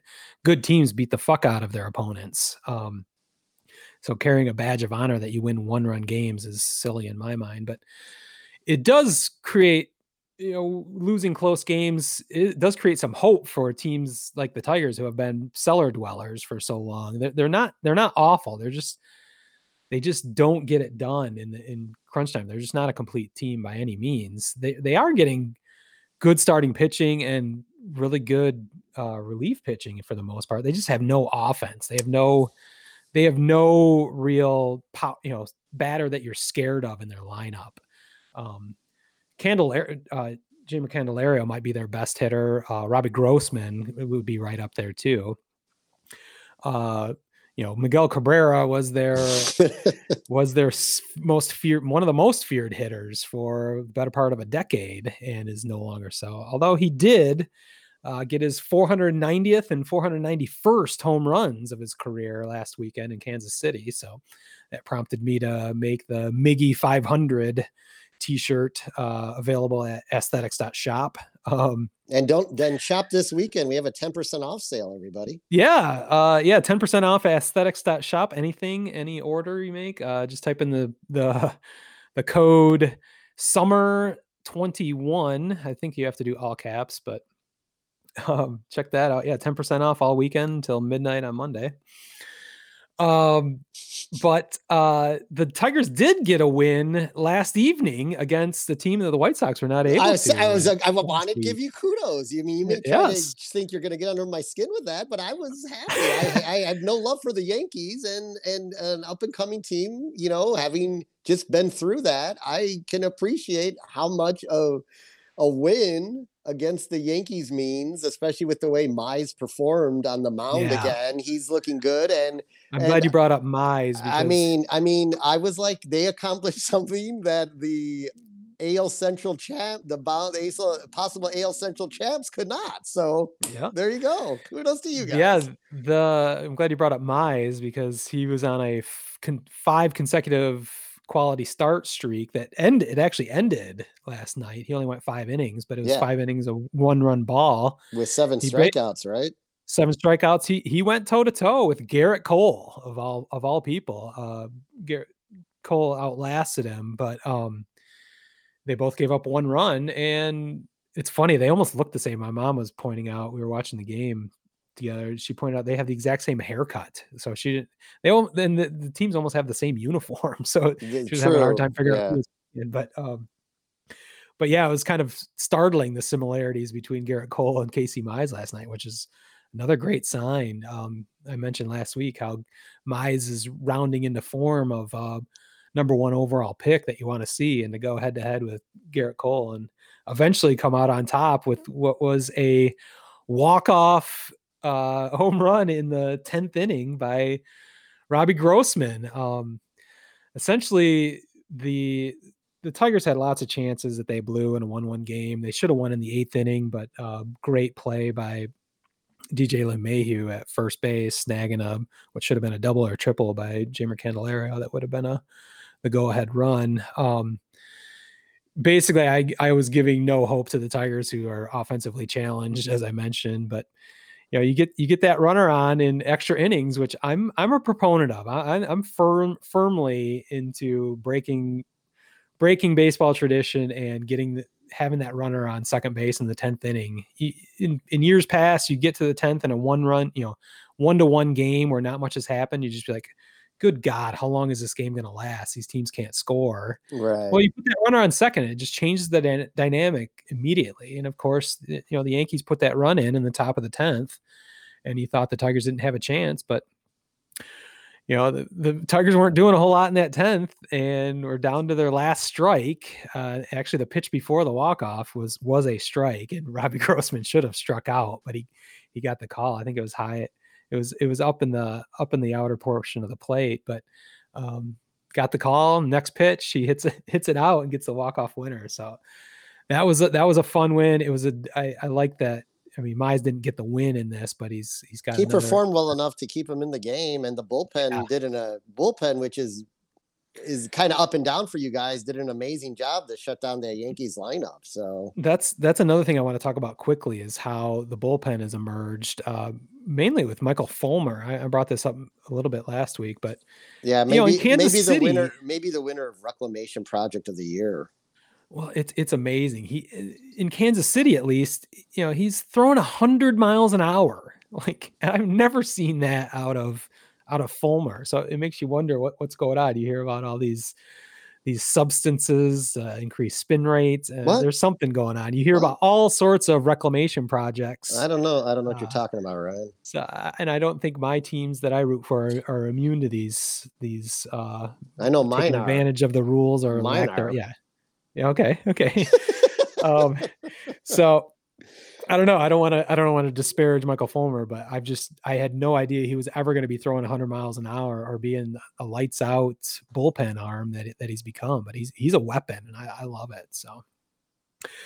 But that's all I wanted to talk about with my Tigers. Um, All right. Uh, do we get into the your new segment that we just created Yeah. five minutes before the show? Pete's beat. Yeah, we're uh so uh throughout the year for those who are regular listeners, I've suddenly turned into this, you know, I like to when we, something comes up that we question, I've been taking the time to dig into the facts and see what we can get to when you, you did go to college with a journalism. I did. So maybe it just comes background, so- naturally. So, did Yeah, I. so it comes yeah, naturally to both of us. So I Yeah. like this. Your Yeah. investigative journalism Yeah. skills. My favorite, one of my favorite books and one of my favorite movies is All the President's Men, Yeah. where investigative journalism was born That's right. Maybe with Bob Wood, Woodward and uh, Carl Bernstein. So yeah, this makes perfect sense to me. This is my So Pete, Pete Woodward se- segment. So, um, first off, I'm going to do a real quick one just to move on quickly. Um, we were asking each other, we didn't really know.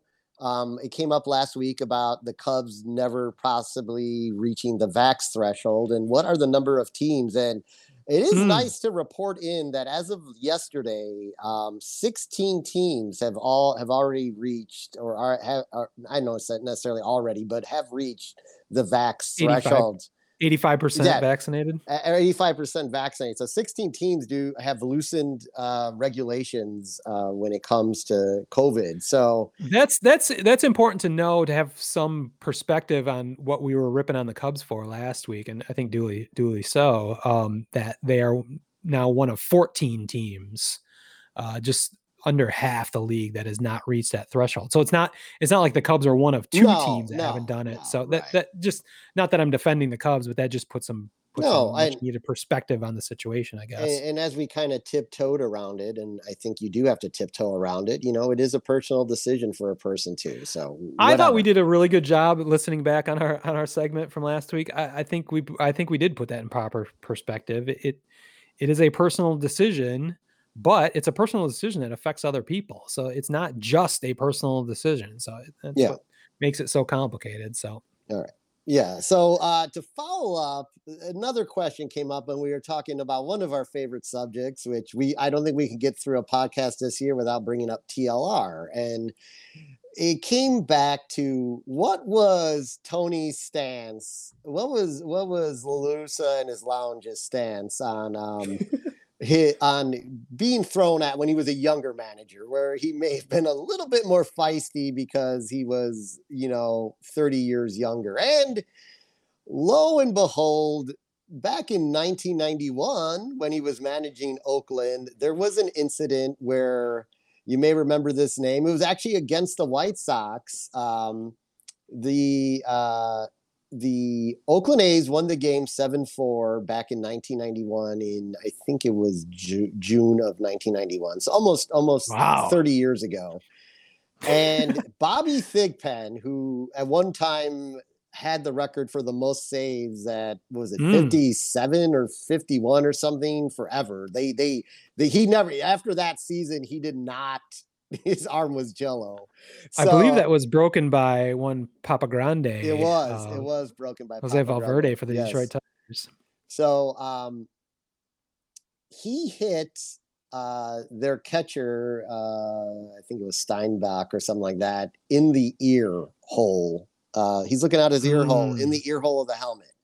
Um, and here was the beauty of what I was able to find is is just chock full of La Russa quotes in the post game to where you will see that Tony La Russa, this will prove that Tony La Russa in the last 30 years has not changed. Which Wow. you can take it for what it's worth. Either good or bad, he's um he's stuck to his gun. So uh La Russa never actually accused Thigpen of throwing at Steinbach, saying Wow. only Okay. I know what the intent was. I know exactly what happened out there. That's all I want to say. I know exactly what was involved, and and that's the extent of it. If that's the cost you pay to win the game, then I don't like that cost. Uh, La Russa then took exception to a question regarding Steinbach's status and got all heated, uh, got in a heated argument with Associated Pressman Bob Glass that had to be a very scary moment, La Russa, LaRusso was asked. I don't want to talk about that, La Russa answered, raising his voice. and then Glass replied, Okay, but you don't have to yell at me. I'll yell, uh, this gets even better. I'll yell at you if I want to. La Russa Wow. screamed before ending the group interview and ordering the reporter out of the room. he then, and then Glass shouted, Don't pull that. Salty. Don't pull that. Be a man. La Russa turned back toward the reporter, visibly upset. Be a man? My player is on the ground. That guy is about as much sense as a buzzard, he said, referring to Glass. Whoa, and, and Buzzard. that was the article goes on much longer, but I just found Yeah, that segment thoroughly entertaining. So, That is What- entertaining. what we did learn is La Russa is still is he does not in the mind of the he's on the mind of the pitcher. He doesn't know if he meant to throw at him or not, and he's had that stance for 30 plus years. Wasn't happy with that being the cost, you know, they won the game, but at what cost? And he doesn't want anyone hitting the head. And he was very clear in that post Mercedes interview that, well, I mean, it wasn't like he was throwing at his head. So that's, you know, we know what the intent was. So good or bad, Yeah. he is TLR to the end.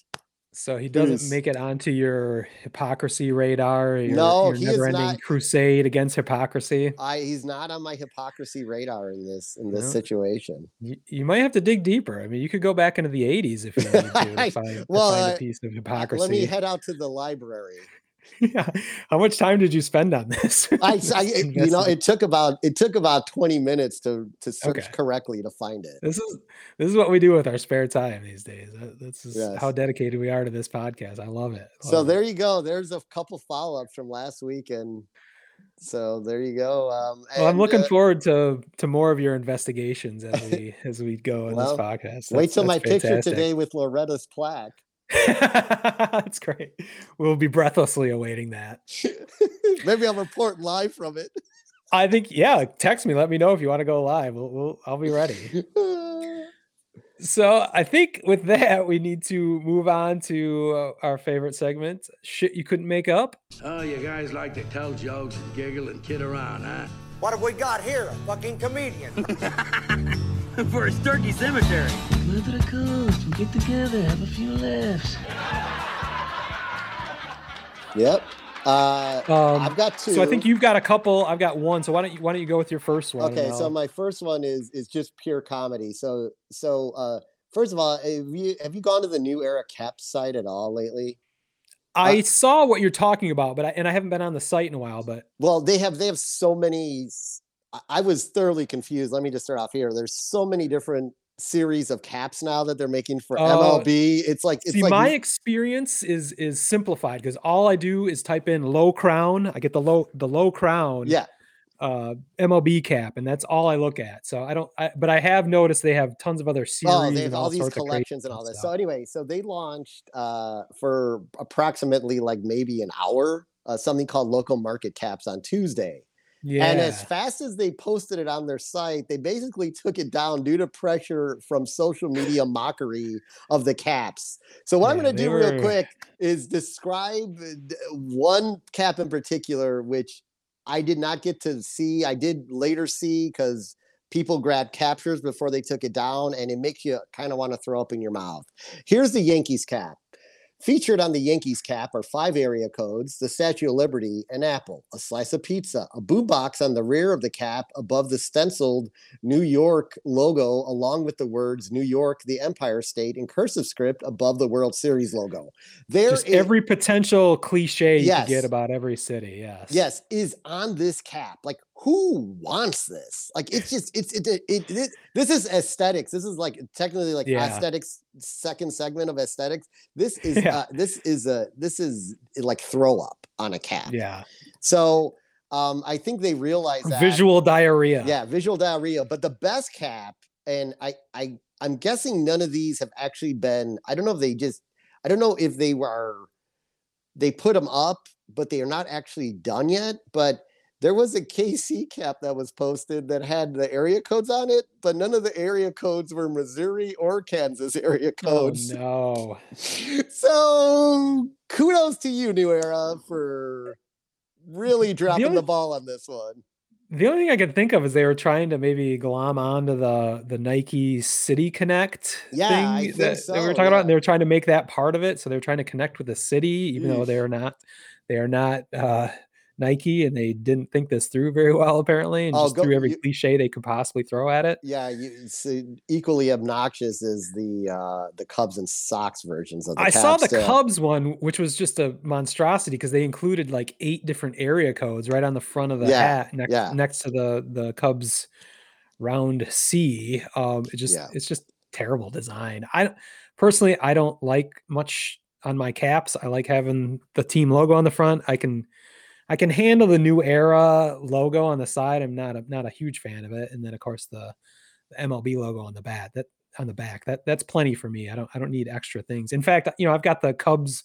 World Series championship hat, which is prominently displayed in my family room right now, but I don't like wearing it because it just feels like there's too much shit on the hat with that big patch on the side of it. So let's let's do less, not more. Exactly.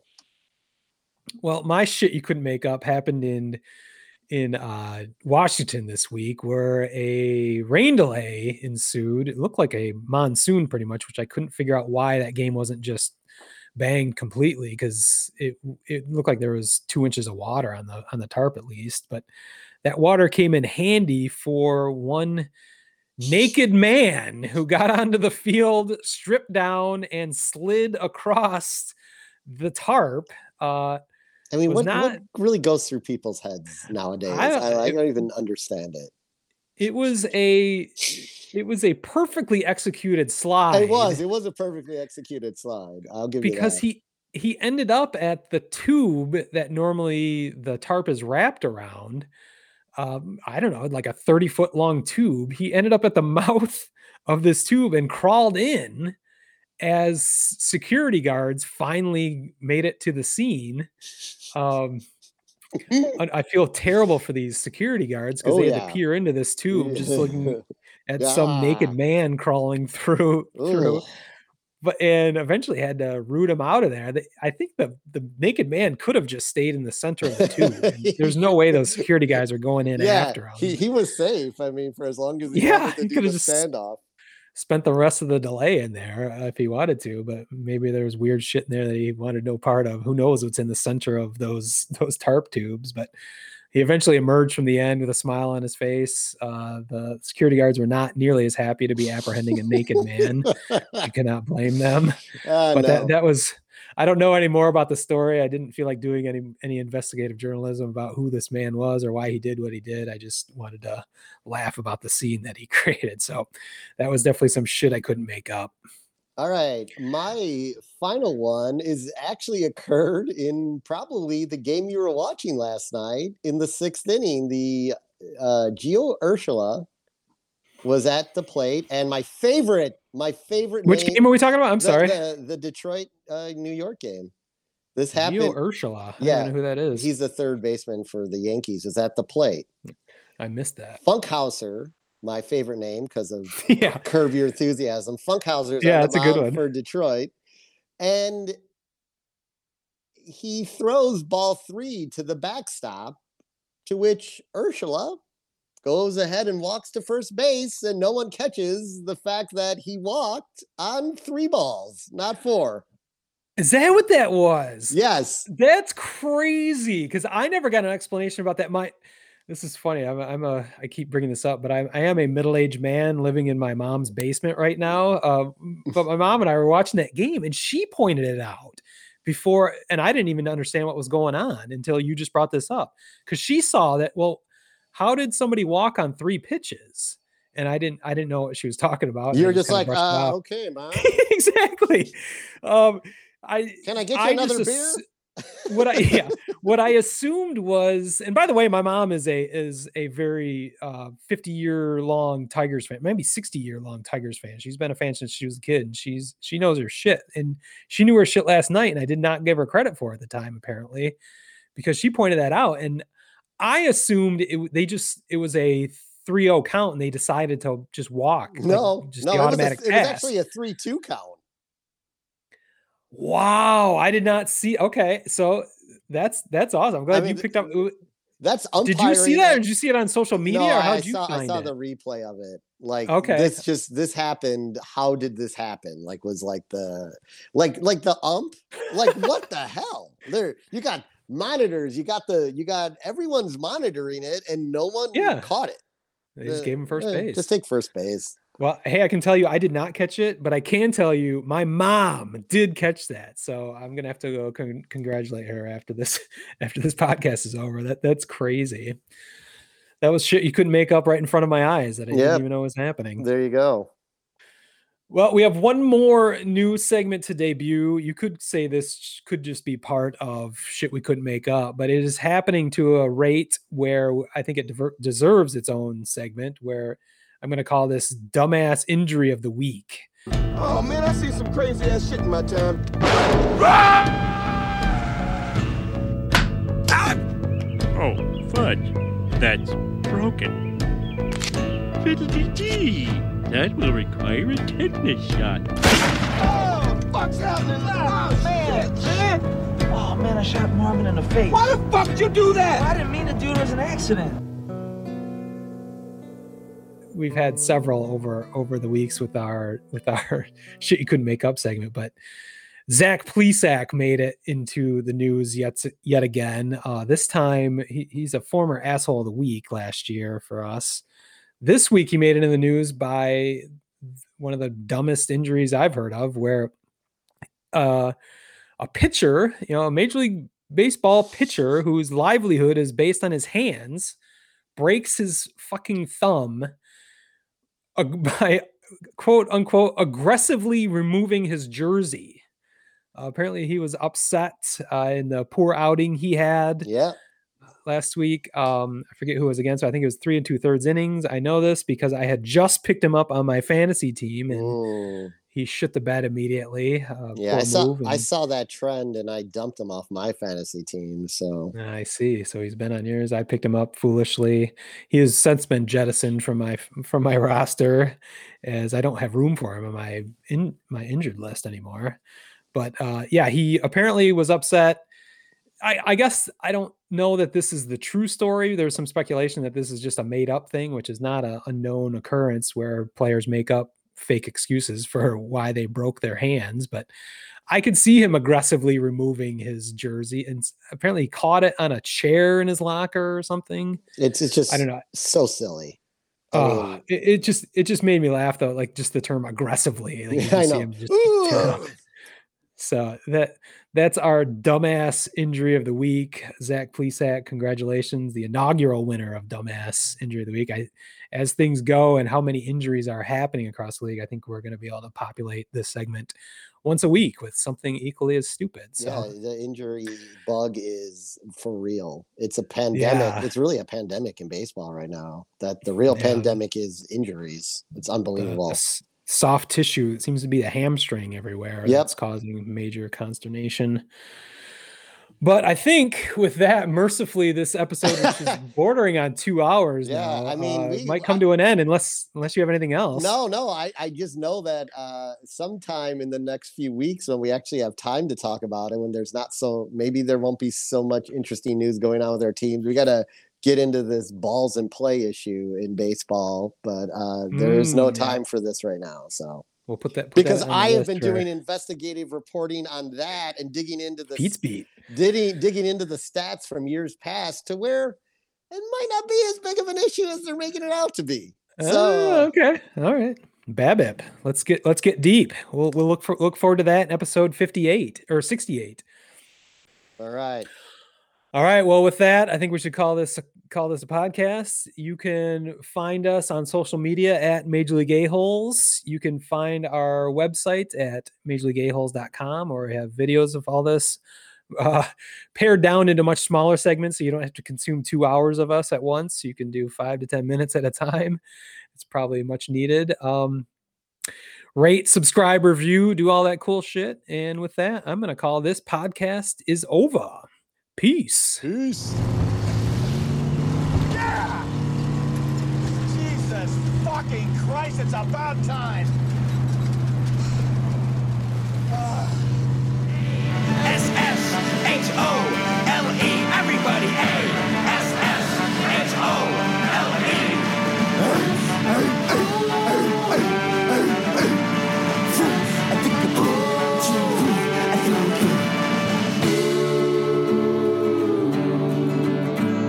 Asshole, and I'm proud of it.